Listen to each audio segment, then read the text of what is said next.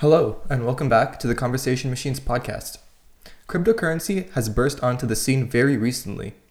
Of course, the crypto geeks will emphasize that cryptocurrency has been relevant since the Bitcoin white paper, but in a mainstream consensus, it was really in 2020 that Bitcoin and Ethereum were talked about by everyone and their grandmother.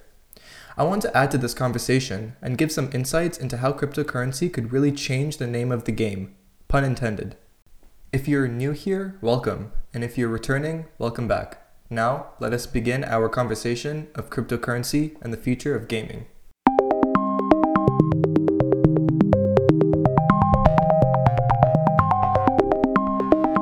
We have all played video games in our lives.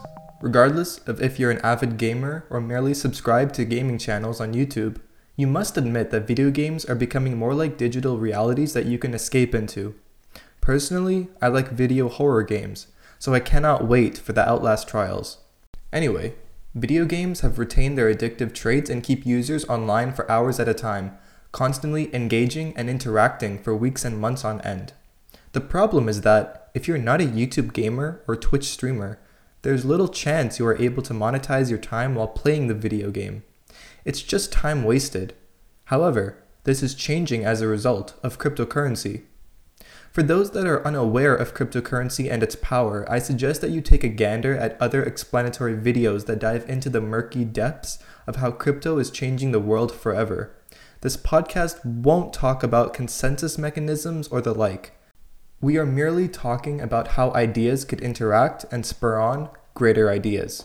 In order for cryptocurrency to impact the future of gaming, we need three things tokens that can exist digitally, able to be transferred from one holder to another and have its ownership verified instantaneously. We need some form of immutable database or ledger, unable to be hacked or breached and secure enough that people trust it. Last but not least, we need to be able to have real monetization, not just phony money being dealt with inside of the video game. This money has to be universal and recognizable, scarce enough to have value, and diverse enough to transact on the micro and macro level. Let's tackle these one by one. NFTs are the answer to the first necessity I brought up.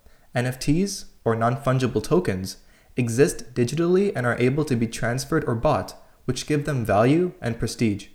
The second is Ethereum or any other decentralized crypto platform that emerges, like Cardano. The need for security and immutability is crucial because it stops hackers from penetrating the game and cheating their way to riches, which seemingly always happens. Ethereum is decentralized, so no one party controls the way it operates.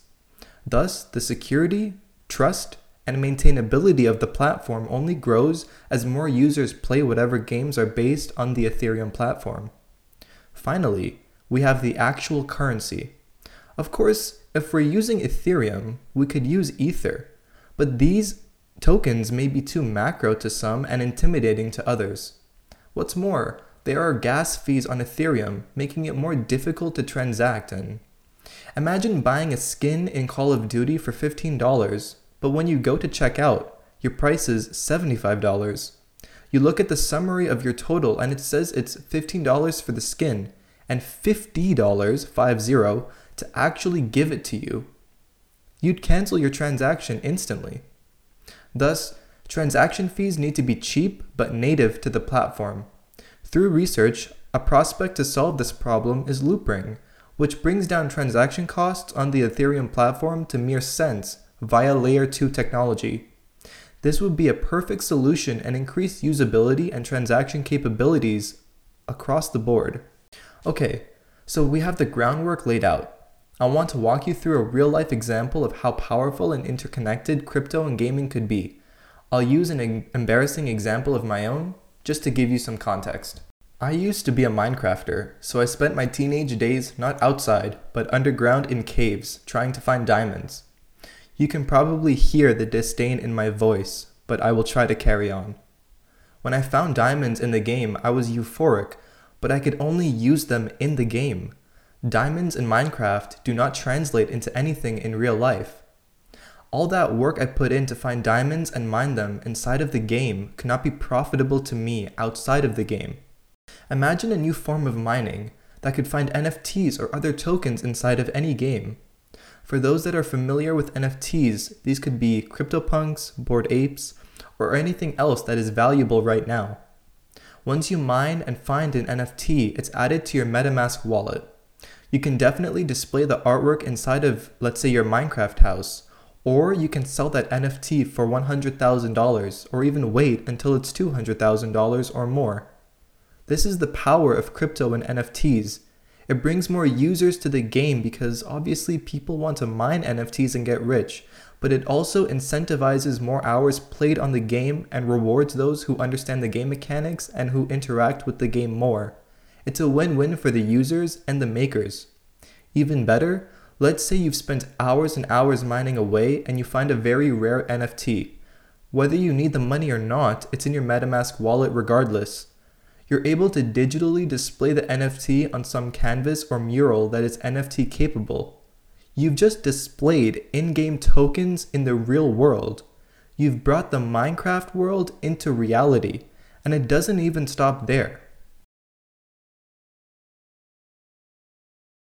New jobs could open up, like game economists, NFT experts, NFT designers, NFT security experts, and the list goes on the more money and interaction is had on the game, the more resources will be diverted to keep the gaming economy functioning and reliable and profitable for all parties involved.